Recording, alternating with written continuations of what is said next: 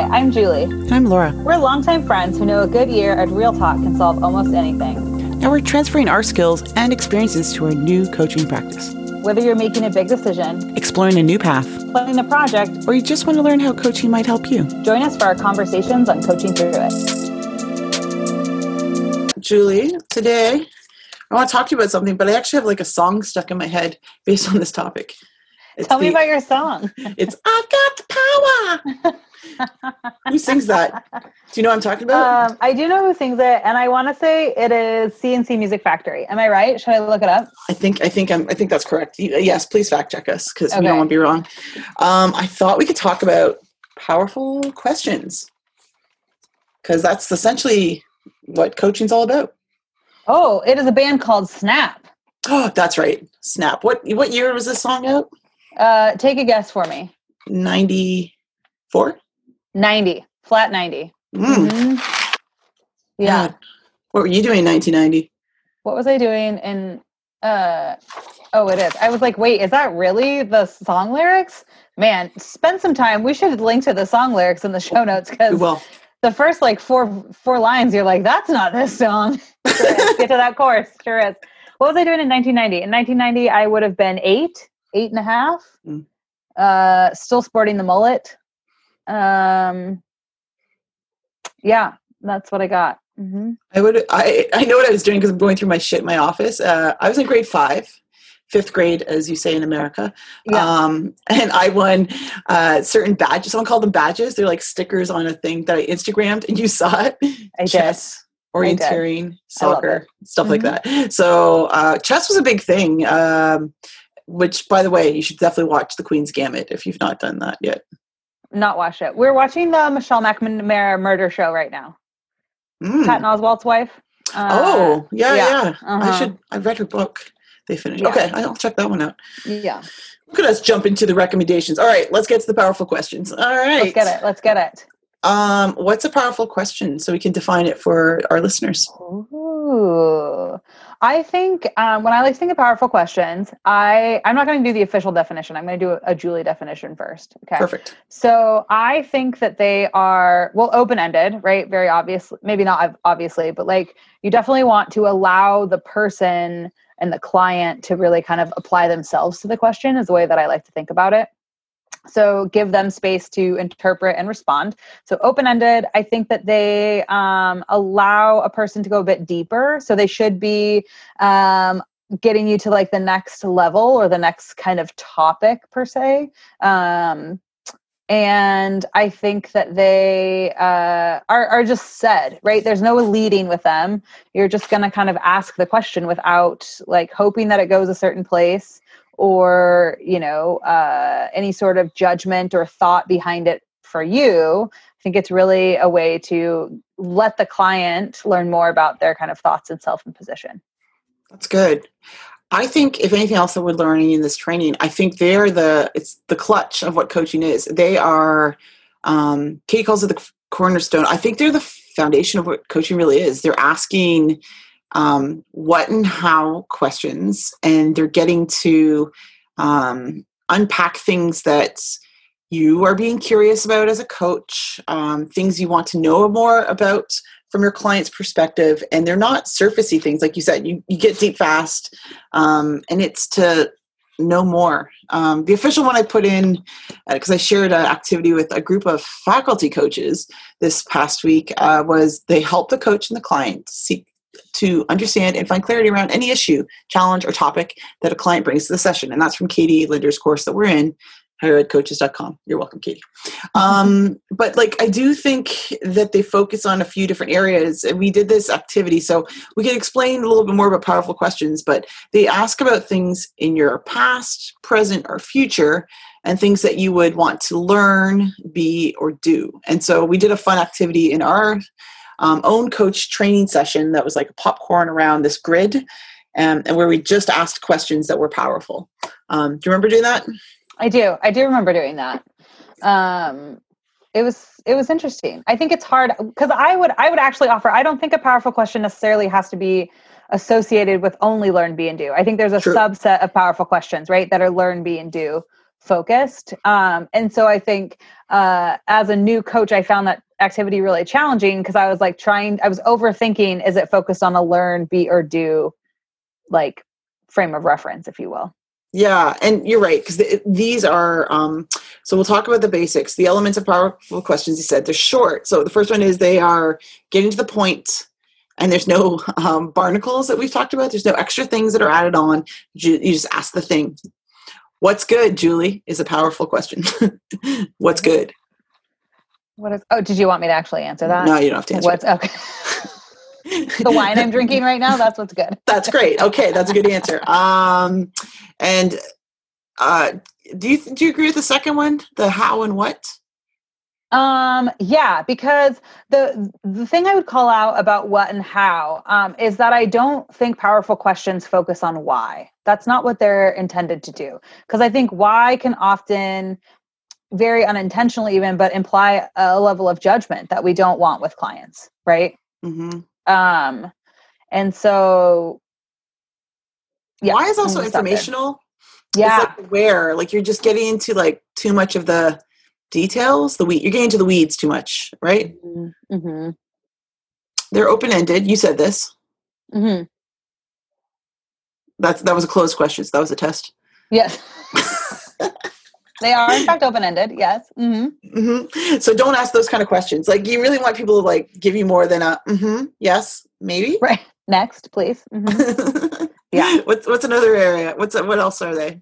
Yeah, I think, that curiosity, right, is important. And we talk a lot, and I think there is a tension between how am I staying curious, but also not over-indexing on wanting context or information, right? And so the structure of a powerful question, which really punts it to the client, I think allows you to maintain that balance, right? Because you're not asking for yourself, you're asking for the client. How can you help them understand more kind of their situation? So an example might be your client is giving you a story or situation with a peer, a boss, or something. You're like, I don't actually need to know the story, but what was your role or how did you feel? Mm-hmm. Would be a better question as an example. So mm-hmm. You really want to, I think you're great in saying is your curiosity is around what the client's perspective, lens, experience was, and not the actual narrative where they've woven themselves into. Yeah. What I'm thinking of it. Okay. Mm-hmm. There's another, I'm going to jump down because we have a little cheat sheet. I won't pretend we don't. And this notion of goal-oriented, what's your thought on that?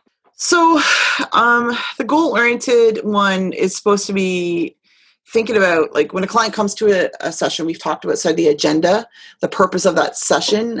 So I guess I see this as your questions could be targeted at the agenda, but I guess you could debate is what if you get off into an interesting tangent? I wouldn't ignore that if that's what you're thinking. No, I'm just kind of curious because I that feels kind of new to me, right? That they need to be goal oriented. Maybe it's around the initial topic. So like when a client says, I want to talk about this because this is the significance and this is what I want to get out of it. You'll start your powerful questions from that goal, that agenda. Yeah. Mm-hmm. And from there, you listen, and then you ask continued powerful questions. So it might start from that goal or purpose. Yeah, and then you could return back and say, is this, like, I remember we talked about this in a training session, is like, are we still talking about this initial topic or agenda? Because it sounds like we've drifted a bit, and you've had some experience with that, too. Yeah, I think, if some of my early on sessions, trying to figure out when to redirect the client can be really challenging. Yeah. And you don't want to have like, and this is something that I think I can admit to is not having an agenda. And so you really want the clients to come up with their own solutions. And that's why you ask powerful questions, but you should not carry any sort of bias or agenda or be directing them in any way. You should be following the question from, and maybe goal oriented is also following up from what they've just said, because you would include like a phrase or something they've said in that question. So I think about if they said, well, in the future, like I would ask, well, what does that future look like to mm-hmm. you? And so goal-oriented, you're right. I think we have to caution and wave and like skate that line between goal to the agenda, but let the client also lead in that. So that's a fair call. What is on your mind about them? You were excited to talk about powerful questions. Where are you sitting with them? What are your thoughts? Yeah, I think it's something that in listening to my own kind of recording, so I listened, you and I both listened with our trainer for our observations, but listening to back them again, I'm reminded that I have to be okay with like asking the question and then sitting in silence and not saying a bunch of questions. Cause I think I'm just trying to test out some questions. Cause I'm like, I got a few of them. I'll send them 7 ways. But the idea I think about sitting more in silence and sitting until I have the next question is what I've been thinking about these days. Because we're so quick to say the next thing in regular conversation that coaching questions are different than a regular conversation. You wouldn't come to a coach to just have a catch up with your friend who you could process some things. It just looks different. So that's what I've been thinking about more these days is that silence that comes afterwards. Like you ask the question and just let the client talk it out, think it out, and you don't interrupt or you don't explain the question. And so I'm working on that. It's my own kind of coaching training practice. How about yourself? I think powerful questions are a way of cheating. And here's what I mean by that. I love because I think they do allow you to get context, right? I think they do allow you to like understand a client, which I love, right? Like, I think that they are, you know, we've had conversations. I'm really struggling with like, how do I sort of change the way I approach these conversations? Because my bread and butter is like relating in with other humans and like feeling that empathy and getting into that space. And I'm starting to learn that powerful questions can do that for me. If you allow them to breathe, if you will. So that's my headspace right now. I'm digging this a little bit. I like the idea of powerful questions and the breathing of space, and I'm reminding myself that like you and I are conversing now because we have a podcast, but it doesn't have to, in an actual session, there could be more awkward times. There could be some silence. There could be some emotion, like emotional reaction could be crying, anger, frustration, or a client saying, I don't know. And that's actually probably a good question you asked because then they're thinking. So I was reading one of the 2 books. Like I'll put 2 links to the books, but in the section that we kind of did this work on, the coaching habits one that we've talked about, but the coaching questions, I was like, a coach's guide to powerful asking skills. I was like, sure. And I actually bought the book and I showed Julie to this before we started. And I was like, this is really good because it reminds me that we're not looking for solutions.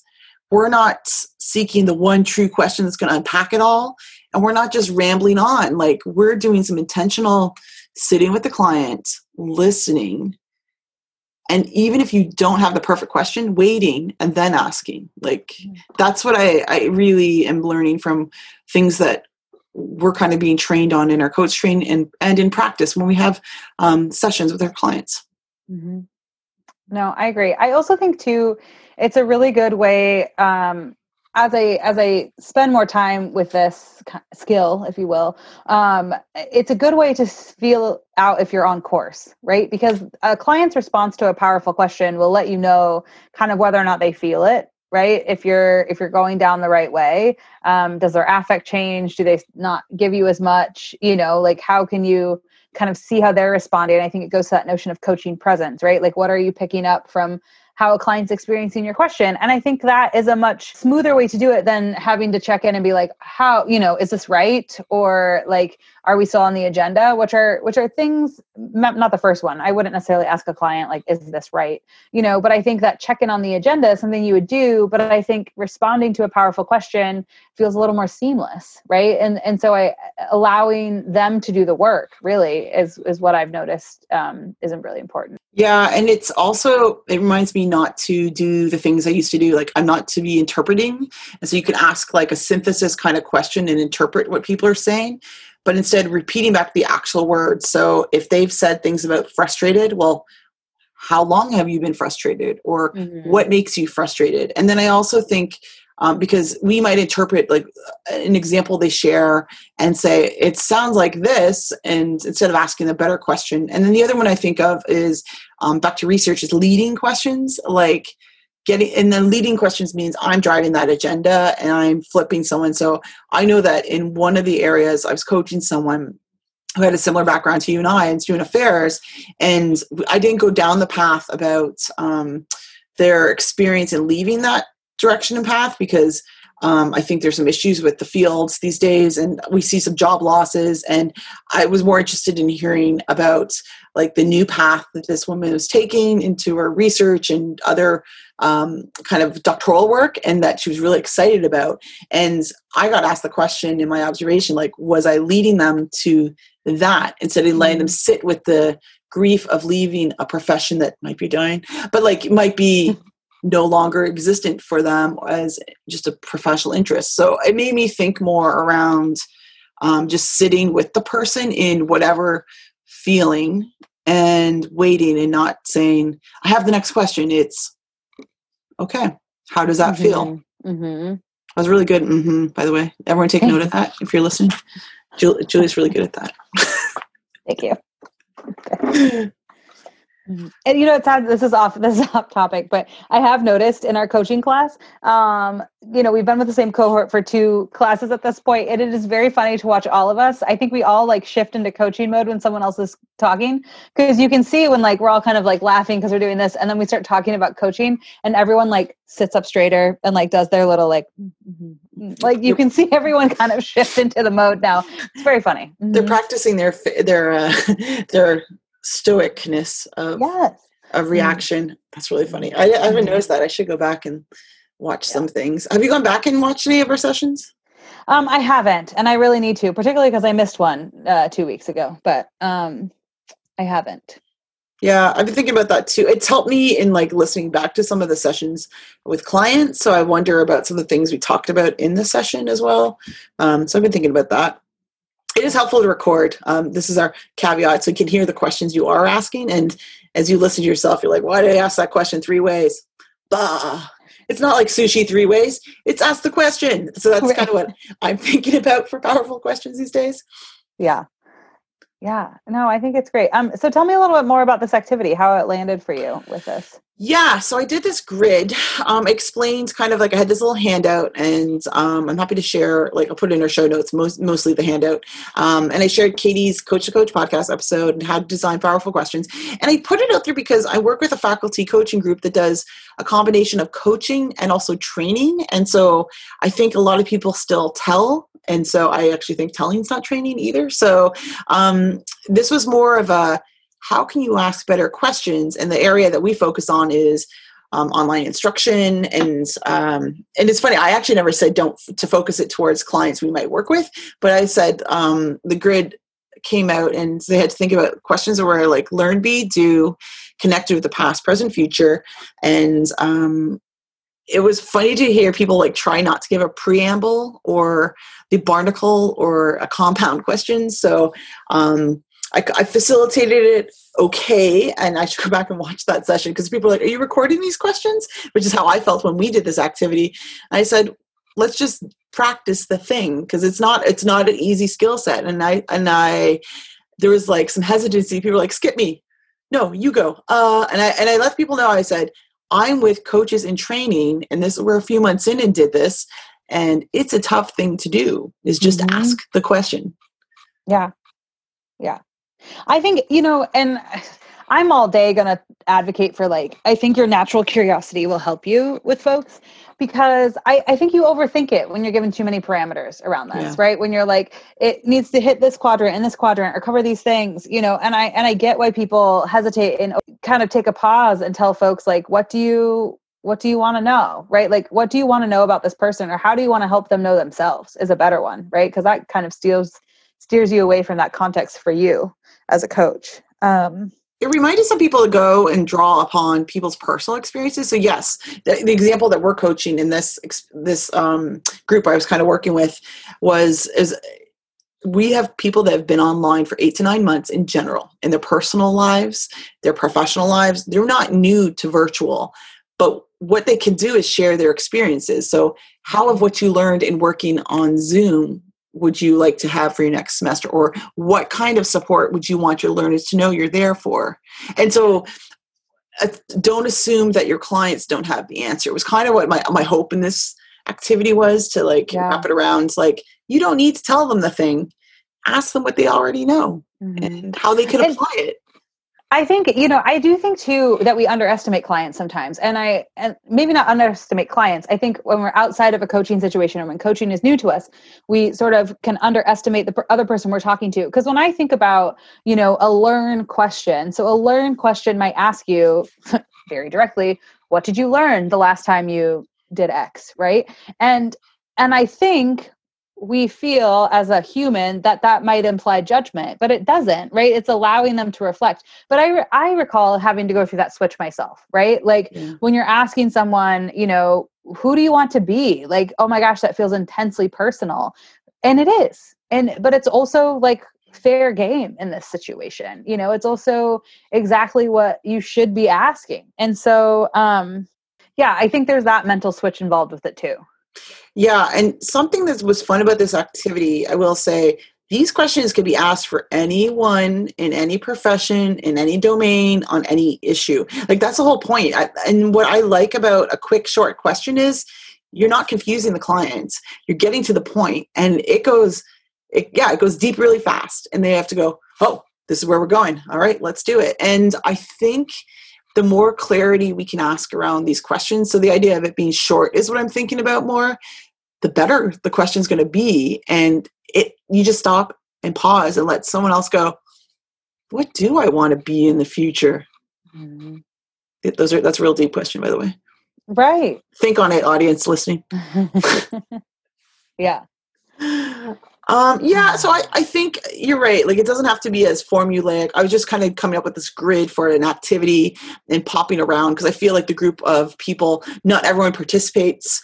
So this was like a training coaching session, and it was kind of so it wasn't group coaching. It was training them to coach in a different way or think about these questions, and also to get more people to speak up that may not speak up in this meeting. So there's like 20 of us or maybe a little bit less in these meetings, but there's some dominant voices. And this required people to rotate around, reflect, and share. And we had this experience in our class. So I just thought I'd bring it back up because I was like, you know what? Powerful questions. That's pretty good. Pretty powerful here. Yeah. No, I mean, they do their job for sure. Coaching works. Yeah. Sweet. Anything else you want to mention about powerful questions before we wrap up? No, I do also think if, you know, folks are interested, you know, I find powerful questions related a little bit to motivational interviewing. We can not really talk about that. Neither of us are trained in that, but I think it's a very accessible topic folks also might have heard of. And I do think it's fun to practice them, right? Like it's very easy to practice powerful questions in your everyday life. Mm-hmm. And so if, you know, folks who are listening are interested in coaching or trying things on, you know, I do think powerful questions is something you can try without being an official coach or in a coach training program. Like just try it, see what happens. Yeah, I said this to my team. I was like, just ask people how and what questions from now on. And that's it. And they're like, oh, that's not bad. And so I remember someone on my team held up a post-it and said, I put how what on my desktop, Laura. So next time I have one-on-ones or meetings with this person, I'll just ask them how and what. Maybe we could talk about motivational interviewing. I have a book on order that might come in early December. So maybe we could talk about that in an episode. I'd be curious to know more about that and talk about that. Yeah, I'm not formally trained, but definitely have a little bit of experience with it. Sweet. So, Are you reading anything, listening to anything? I know we gave our musical and fun interests at the beginning, but right. I'm just going to own it. So I started the book version of The Home Edit, the fantastic Netflix series that lots of people know about organizing. Sure. I am, as we've mentioned before, have two young ones in and out of the house, and with school at home, we really, we need to figure out like an organizational system for school supplies, a better one. I'm just trying to get some inspiration.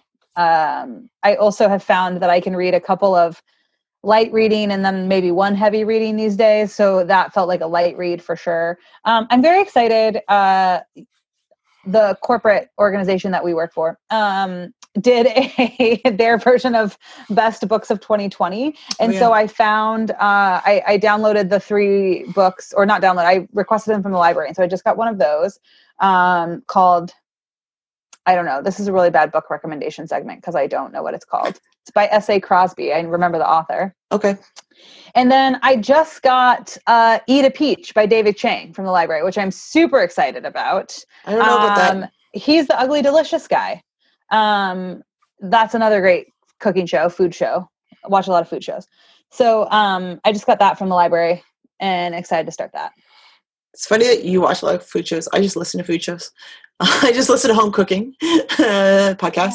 I recommend it. It's a solid listen. And then you make food and make four meals at the same time. Mm-hmm. Home Edit. I skimmed their first book and then I was like, but I did. It's funny. I'm looking at, I read Marie Kondo's Joy at Work. She co-authored with an organizational behavior person. Interesting. It may be like, my back of my background, Julie can see, throw up my boxes of files and books. So I'm going through that right now. And it's interesting. I that feels too tempting to be like, it doesn't bring me joy. So I'm not going to do this. I'm not going to do this project, boss. Sorry. No, this is more around organizing your office. And so now that I have a home office, that's my own, I'm like, oh, I need to get rid of some of the crap and declutter and clear the decks a bit better. So I've been thinking about that. So yeah. No, that is, I think that's kind of, and I know it might sound silly, but I think we're kind of finally in the space of like, oh, this is very real. So let's make some of our spaces functional. And, you know, I support that. I like figure out what's going to work for you and get rid of the shit you don't need anymore. And yeah. So welcome. That's good. I think we've coached through our home edit, then that's good. Right. Right. So until then, we'll be coaching through it. Bye-bye. We'll be coaching through it.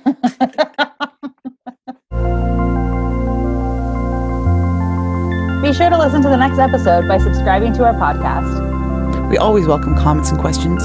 Send us an email at coachingthroughit@gmail.com. Until then, we'll be figuring it out on Coaching Through It.